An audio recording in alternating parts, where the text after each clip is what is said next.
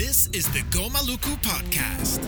All right, everyone. Uh, welcome to a new video podcast with uh, Gonzalo Urella with the Gomaluku Podcast with me, a very good friend of mine, Pablo Belize. Um, but um, I'm, I think you're way better in, in, terms of introducing yourself than than I can. So, what is the? Um, let's let's let's start with the basics.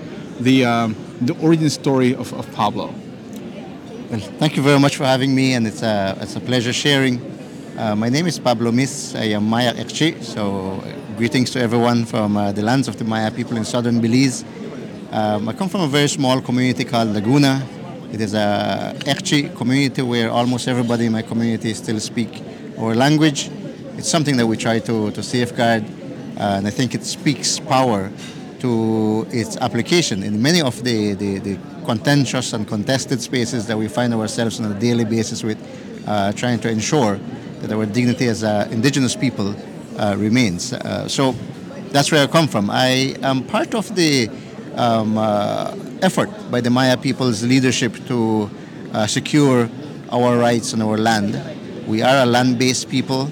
Um, in other words, we're only able to understand ourselves understand our purpose, our, our stand, our, our, be, our being on this earth, if we're able to have our freedom on the land that allows us to uh, develop and to generate and to create and recreate our identity as, as Maya people.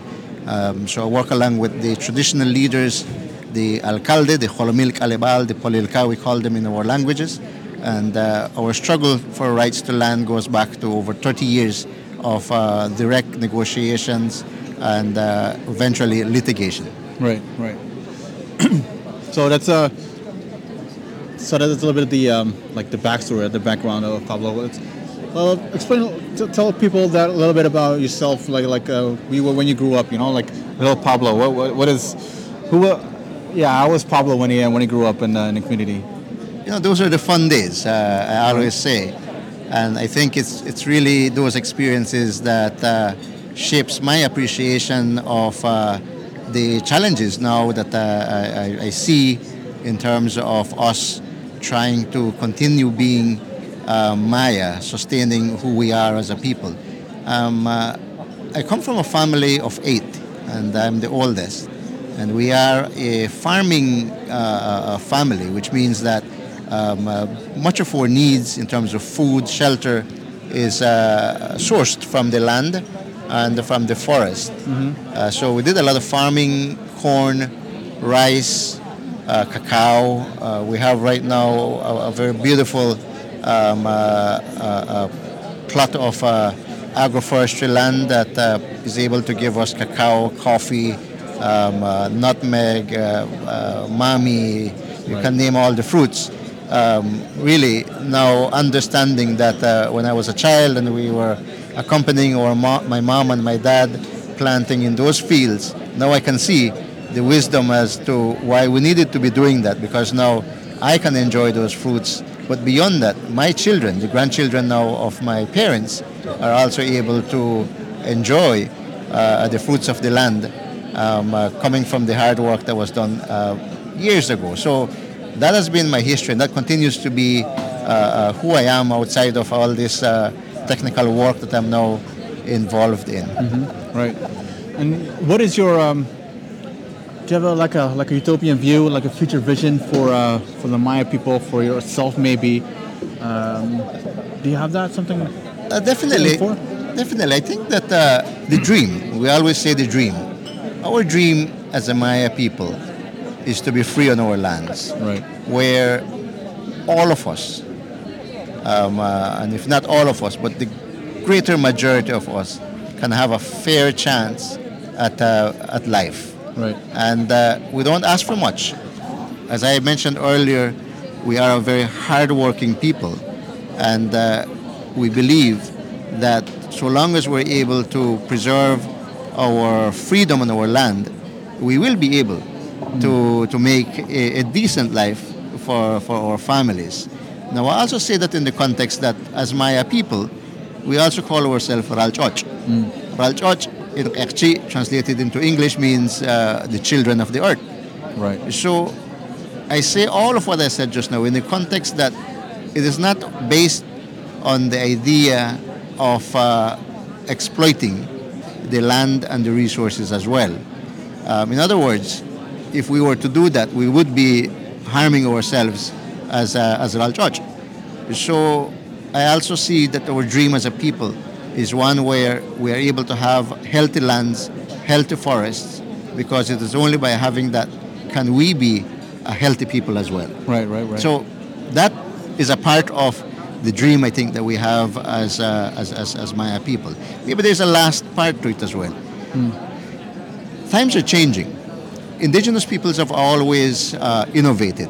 We are a people of, uh, of innovation. The Maya history, as you will know, uh, uh, our ancestors created uh, the calendar, uh, created the numbering system. They built amazing architectures. Right. Um, uh, so the legacy of innovation is there. And uh, the Maya people right now, having secured rights to land, are also dreaming of building a Maya economy. A Maya economy that also preserves the, the, the, the values and the principles of reciprocity. Um, in other words, what we are able to give is what we can get back. And uh, we're envisioning all of this in the context that we must be able to maintain healthy forests, healthy lands, and healthy people. Right. And how does um, that this vision that you have, like probably it's hard work, um, the one of the things that you're super strong about is governance, right? Um, the the Maya governance system. How does that work? So, the Maya system of governance, uh, it's now called the Alcalde system, and that name was ab- adopted when uh, the, the, the Spaniards had encounters with the Maya people. And the, the only way they can uh, uh, uh, label or give title to a community leader is based on their knowledge of, for instance, the tongue, the tongue mayor, and that the mayor translated into English is alcalde. Um, but they are traditionally known, their titles are the Polilka, the Holomil Kalebal, which means the one who leads on the path or the, the head um, uh, of the community. Right. Now, we've always managed our affairs as indigenous people pre-contact. We've always been an organized people. None of the innovations that I just spoke about can ever happen without very organized communities. And so I emphasize that because it is not that we're asking now to develop our own system of governance. Hmm. What we're saying in the context of the Maya people is that we have already something in place. We want to be able to have the freedom to continue to ensure that our system of governance continues to evolve so that it can remain relevant, that it can remain responsive uh, to our communities. Because our priorities are also shifting, but our fundamental, our core values don't. And we believe strongly that we can only be able to build strong indigenous communities anchored, rooted in our principles and our values through systems of governance that emerges, that itself emerges on the basis and the principles of those same values that, I, that I'm, I'm talking about. So that is why, for us, it's very important to ensure that we continue to, to strengthen, that we continue to uh, recover, in some instances, indigenous systems of governments everywhere. You know, one of our leaders would always uh, remind us by saying, you go negotiate through a system that, that, that is not yours, what do, where do you expect to end up? You're not going to end up uh, in your communities. You're going to end up somewhere else because that system is designed to take you somewhere else. Ah, so I think there's wisdom to take away from that as well. Right. So, is there any? Um, there's a, a- quite a number of indigenous governance systems out there. Uh, is there anything that's no? Sorry. Let, let me ask you a bit different question, uh, which is more relevant to this. Is um, how is the relationship or the interaction between the indigenous governance system and uh, the central government uh, of, of Belize? A very important question, I think, uh, uh, one as well that uh, as indigenous peoples, based on our, uh, our context, i- it differs. In the case of the Mayas of South- southern Belize, um, there is a day-to-day engagement between the, the community leadership and, uh, and central government in a variety of ways. For instance, the Forest Department on a day-to-day basis is looking at issues related to the for, related to the forest. Right. What we see now, though, is that the forest department cannot go into a community and do as it wants. It must go through the system of governance of the Maya people, or Right. at times they, are, they they accompany the traditional leaders of the of the communities because communities themselves have their own customary rules related to to forest and uh, its use. So there is a day-to-day engagement there. Now, I think that for us as well, we are very clear that uh, international law uh, and, and standards um, have now established and accepted widely by, by many countries, including Belize, that indigenous peoples, because of what I said earlier, because we've always had our own system, that in today's time we have an inherent right to develop our own system Right. of governance. And we try to make sure then that that is uh, understood as well by central government. I want to say clearly though that I mentioned earlier that it depends on the context. In the context of Belize, we're not saying that we're going to be a state within a state. What we're saying is that we need to be able to build respectful relationship between the Maya people's leadership and the leadership of, of, of central government. We need to be able to harmonize, we need to be able to create synergies between our priorities as indigenous peoples and those at the national level. Because at the end of the day, much of it actually is not very different if we're thinking about the public good or the common good. Our aim is, for instance, to achieve the sustainable development goals. Our aim is to, to do better at managing our resources, at uh, combating climate change. And if you look at what our philosophy as, an, as indigenous people, it speaks to the heart of the same aims that, uh, that the nation has. But the way we go about achieving them are different. So it requires us to, to, to respect processes that we have that, that are in place, including those processes that are of the indigenous peoples, like the Maya people. Right. So what, are the what are the major challenges that, that the Maya people face? Like um, uh, you talked about rights, you talked about environment, sustainable development. Uh, what is um, like what is the pitch? What is the what are the biggest challenges that you face right now? I mean, as much as I, I, I speak uh, about what we have and what we've been able to retain as the Maya people, I think our challenges are the same as uh, uh, indigenous people globally. The ongoing attempts uh, to dispossess us of our land is, is one of the biggest challenge. Uh, that's done through a variety of ways, either by government trying to say that they have direct control and authority over those lands, um, or by uh, giving out uh, uh, uh, concessions, whether logging or for mining, um, or by selling lands to to uh, land speculators. So you see, so you see that as one of the the biggest threat, uh, and and those threats now are actually evolving as well into more um, uh, uh, silent silent ones. For instance, we- we're here um, at uh, talking about climate change. Yeah. Um, carbon rights, for instance, now is trying to uh, be defined. Um, governments are trying to define it um, in isolation of land tenure.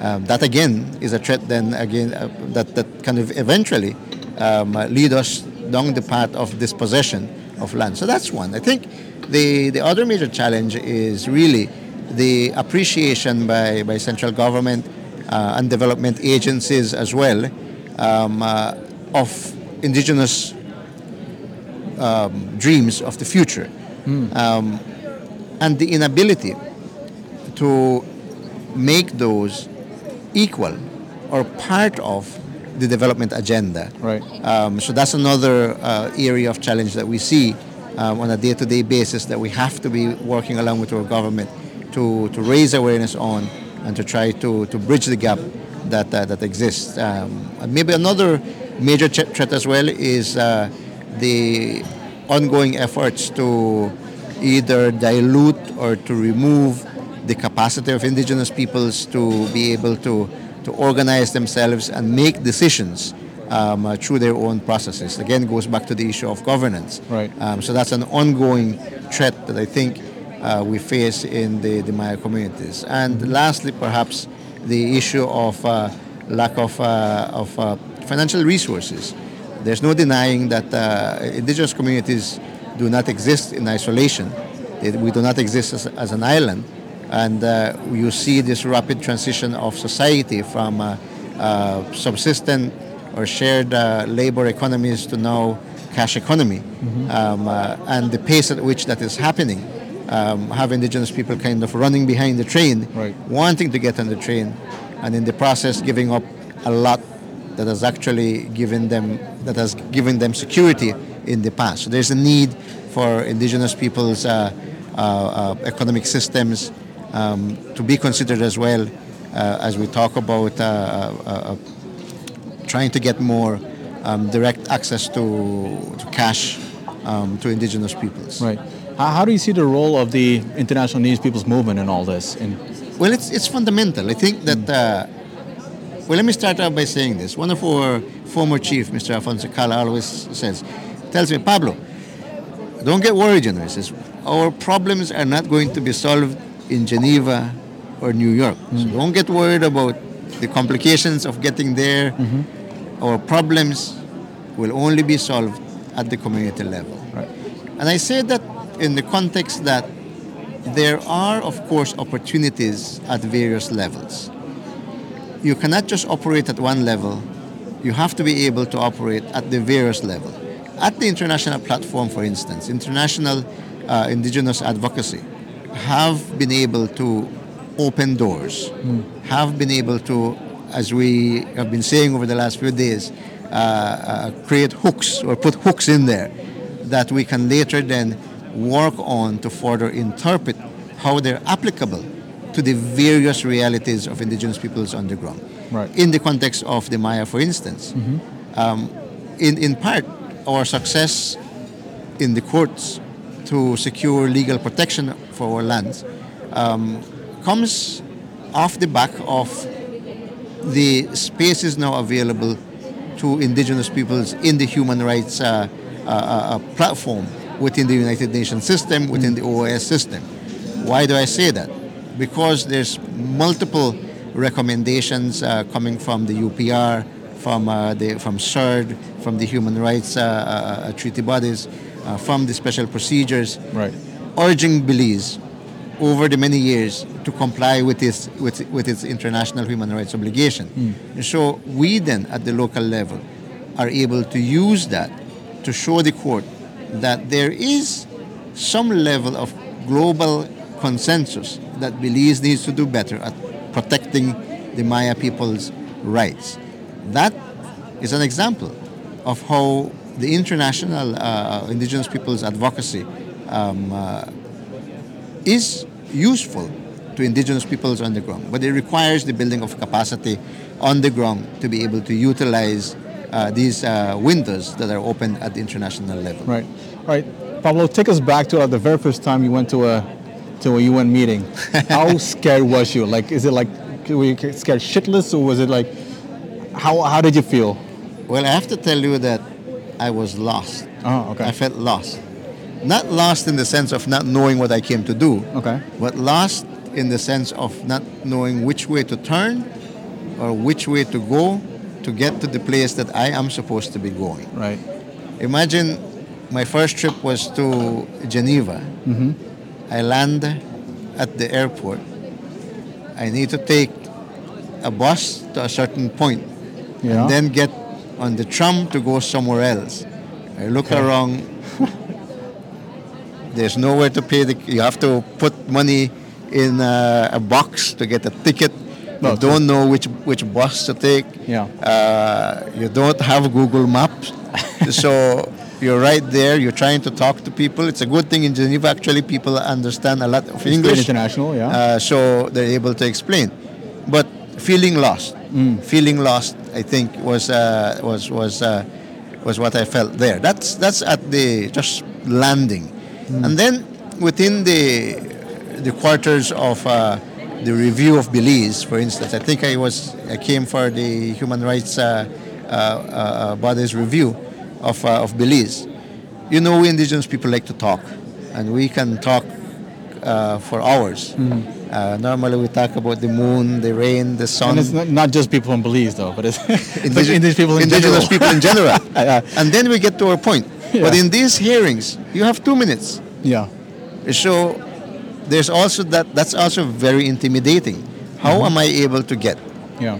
my message across in two minutes, and then the leaders expect you to be able to get the message across. Right. Again, a very intimidating space within the corridors of the UN trying to to, to utilize uh, uh, the processes. Right. Aga- Again, it goes back to the point of the need for capacity for indigenous peoples to be able to utilize those uh, spaces effectively. What did you wish when you so when you first went to that? Because it was a U- UPR or was uh, what kind of process was that? That was the, the, the Human Rights uh, Human Rights Committee? Yeah, committee. Right. So, retrospect, uh, what what is something that you wish wished you knew back then that would have helped a lot?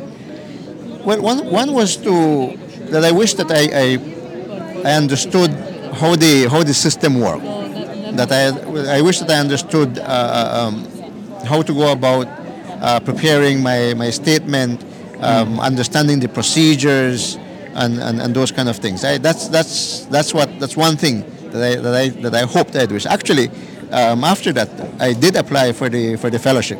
Okay. Because I learned Yeah. at that time that uh, that there are opportunities within the within the UN, and the fellowship then basically allowed me to, to build a greater understanding of uh, the entire UN system, Right. um, specifically on uh, indigenous people. And this is why this morning again I, I shared on my Facebook page and on our work uh, Facebook page. Um, urging, urging other indigenous people to make use of the opportunities within the UN Voluntary Fund, because it is only by accessing those that you can uh, begin to build capacity, and those capacities um, can become very crucial in terms of how you move strategically the work of protecting indigenous rights at the community level. Wh- What is the main takeaway from, from you when you when you went to uh, to do the fellowship program? Well, it built a, a, a better understanding. It built my understanding in terms of how the various uh, uh, mechanism work. So when you talk, for instance, about the UPR, UPR and the Human Rights Council, Yeah. that's a whole system in itself. So I, I, I was able to understand how it works. Um, when you talk about the treaty bodies as well, how they operate, the, the, the, the special procedure, the rapporteurs, uh, those kind of things. Understanding, for instance, like CERD, when you can demand, for instance, for uh, early warnings and those and those kind of those kind of uh, of, uh, of support that exists. Yeah. Um, so those for me were, were, were very critical because they're, they're most relevant to how um, we can use them in the context of our advocacy um, with a government that at that time was simply um, not responsive to the issues of indigenous peoples. Right. Okay. And so you did the fellowship program, which is it was a ha- half a year, uh, quite a while ago. But I don't know what what the what the current fel- the, the length of the fellowship program. It was about three months. three months, right? Yeah, so I think it's okay. uh, like half an year for the for the Spanish and uh, all right. Yeah. speaking um, uh, beneficiaries, I believe. And then now you're you're the board tr- trustees of the the voluntary fund. Well, yeah. I mean, I've been fortunate to then continue my participation and engagement in the UN system. Um, I've uh, uh, been uh, um, following the work of EMRIP. Uh, in fact, uh, we have submitted um, uh, to the thematic studies that they've done um, as they relate to the situation of the Maya people um, uh, in southern Belize. Um, similarly, we've studied, we have followed the Permanent Forum, uh, participated now um, quite a bit in the climate change as well Yeah. um, efforts, and uh, I think all of that leads led to the um, uh, to my nomination uh, to be a part of the the board of trustees for the UN Voluntary Fund, um, a position that uh, um, I'm honored to to to take on, and uh, I hope that uh, um, more of our constituent members in the Caribbean and Latin America can uh, access or even just build their awareness of, uh, of the fund. Um, because recently the fund has now expanded its, uh, its mandate um, to support the participation of uh, indigenous communities now in uh, the climate change uh, process, Yeah. climate change talks, the climate change negotiations that are ongoing, because it is recognized that uh, uh, the, the, the impacts of climate change is uh, a direct um, a direct uh, threat against the human rights of, uh, of indigenous peoples, uh, and beyond that, the, the ability of indigenous peoples to continue surviving um, as, uh, as, as, as indigenous peoples. Um, the mandate is also, has also been expanded to support work under the human rights and, and, and business um, uh, portfolio. Again, recognizing that uh, there is a need for uh, uh, uh, development and business that's happening on indigenous territories to more and more comply with uh, human rights standards. And one of the ways that that can be done is when indigenous peoples are able to build their capacity Yeah. um, in that area, then they become a part of the process of uh, supporting all those involved in upholding uh, uh, human rights in, in, in business. Right. As, um, assuming this is your first climate change meeting, um, right? And at least under the UNFCCC, is that uh, Well, I was not necessarily. I was. Okay. Uh, uh, I participated in the 2015 Paris. Uh, Ah, uh, um, the big one? The big one. Yeah. one, yeah. Where there was a lot of. Uh, I think it was a turning moment for the negotiations. A lot of indigenous peoples there. Um, so yeah, I've been able to follow that, and uh, at the national level as well, we we're very much engaged in this. Uh, uh, uh, discussion um, because we know that Belize has a, a, a keen interest as a country in uh, the entire climate change uh, um, negotiations, um, including its, the mitigation and adaptation um, uh, proposals. right? Um, so, what were your expectations um, before you got to Bonn? Noticed SBSTA meeting or um, intersessionals. What, what were your what were your thoughts?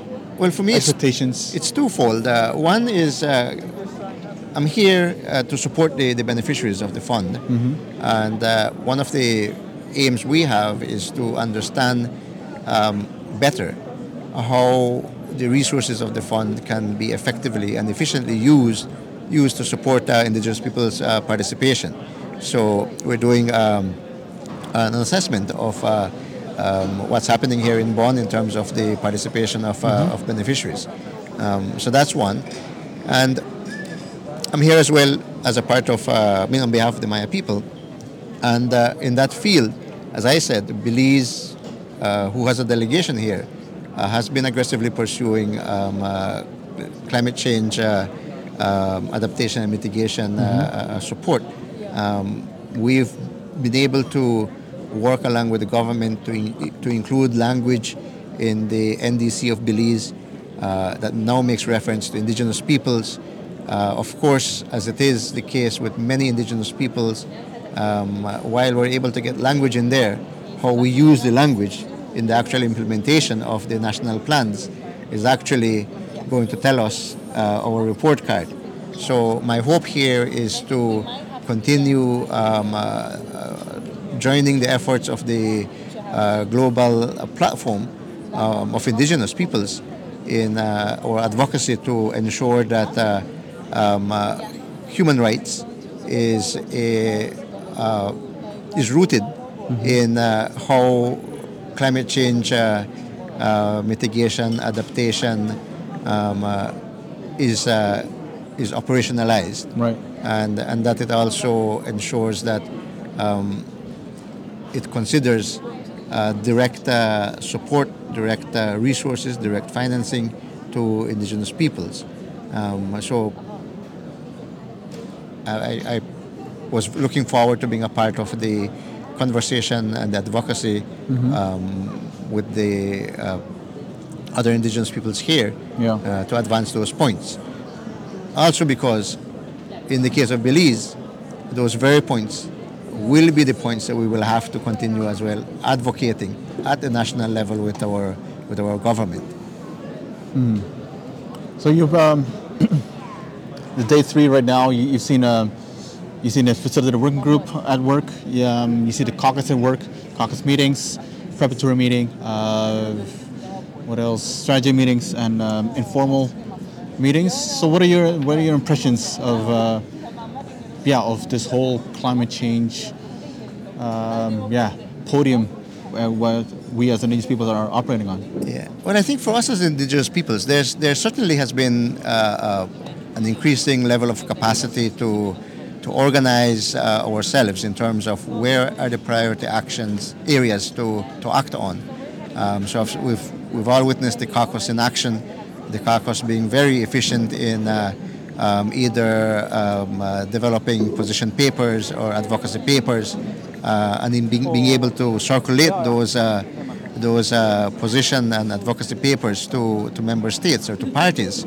Um, uh, so, so that I think is something to, to acknowledge and to, to, to uh, give credit to um, the indigenous leaders that have been and that continue to be a part of the organizing of the indigenous peoples at this level, mm-hmm. because it's not an it's not an easy, it's not a friendly space to be. Mm. Um, uh, in fact, uh, we all know that this is not a space that welcomed indigenous peoples in the in the beginning. No. Uh, but this level of, uh, of coordination by indigenous peoples, I think, continues to to break barriers and continues to create that, that space. Yeah. Um, you know, I've also been very impressed by um, uh, the ability of the, the, the caucus to, to follow the various thematic areas um, uh, and uh, to go beyond that by engaging in uh, informal uh, meetings with various parties and uh, establishing common understanding.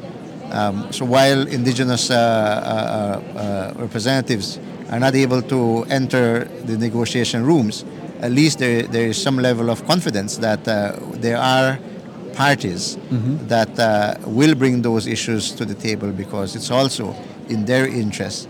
Um, so I think that there's a, there, there's a level of, uh, of, of uh, um, very good coordination that is mm. happening amongst indigenous peoples at, that, at this level. Right. Anything you're looking forward to uh, the next? Because you will be will be here for the next uh, well for the entirety of of uh. Anything you look forward to? Anything you're you're uh, keen to uh, discover? Well, I think that uh, as the, the weeks go by, we begin to understand who is here, who is interested in what. Um, I look forward to, for instance, uh, more of the bilateral informal meetings um, because it, it provides us an insight, uh, with an insight of what is going on in those closed rooms, what are the questions that uh, is lingering, mm. um, uh, and I think uh, uh, I look forward to understanding those so that we can, um, again, continue to, to look at how we can better um, position the priorities of indigenous peoples within the framework of the priorities as well of, uh, of, of, many friendly uh, uh, states that are in these negotiations. So I look forward to more of those yeah. kind of meetings. Well, well, let me end up with the, with the final question. Um, something that's, that came up uh, during the conversation. What, and I'd love to hear your take on it. What to you, um, and it doesn't have to be like a very legal answer, but like what is, what to you, what is traditional slash indigenous knowledge? Indigenous people's knowledge. Let's see. I mean, I, li- I, like how you reframed it. Indigenous people's knowledge. Yeah. yeah. We, I think, have always been clear that we are a people that have innovated, that have created, and that is a, a practice that we continue to do. Because if we were not able to do that, we would not continue to exist as indigenous people. Now, when we talk of those innovations, when we talk about creating, recreating our, our existence as indigenous people, we're talking about our the things we know, mm. the things that we understand. We're talking about our priorities. We're talking about our principles, our values, and combined together, our awareness that it will sustain us as a people. Hmm. So, my humble take on indigenous knowledge rests within that understanding, hmm. and uh, it is, and I think it is because of this kind of uh, of understanding that often I think I heard somebody or some a state member saying, uh, I don't remember the exact language. Uh, is it true science? What was the language that was used? Yeah, true science. Yeah. something, yeah. something to that effect. But essentially, already there, uh, positioning contemporary knowledge, contemporary science as more valid than uh, the millennial uh, uh, knowledge, the mille- mille- mille- millennial uh, uh, uh, know-how of our people. So there's a need to bridge that gap. I think there's a need to to include indigenous people's uh, uh, knowledge, uh, traditional knowledge in uh, um, uh, the planning, in the conceptualization of not only projects but policies, um, because it has sustained um, uh, the remaining 80% of the biodiversity that we, we have. It has su- sustained cultures that uh, goes back to hundreds of years. So there must be some wisdom. We some must have done something right. Yeah. We must be doing and we must have done something right. Right. Yeah. Correct. Absolutely. Um, Pablo, we have a we have a meeting in a little bit, so we must uh, end it up. Um, any final thoughts? Words of wisdom. You know, I think that uh, the work that we're engaged in um, as indigenous people is uh, is one that uh, is not owned by by any any one indigenous people's group or any one person. This is a collective effort. Um, as much as we come from different regions of the world, um, our ability to come together like this at these platforms allows us to pool our knowledge together and uh, put forward very, very clear and very strong positions. And we do this not because of our own interests, but we because, but because there's been some right in it in the past, and we want to be able to, to lean on that to enable us to have uh, healthy indigenous peoples, a healthy world um, going into into the future. So, I'd encourage indigenous peoples to continue being uh, engaged, particularly young people. Um, uh, it is not an easy place to, to be. It's not perhaps the most glamorous and rewarding space.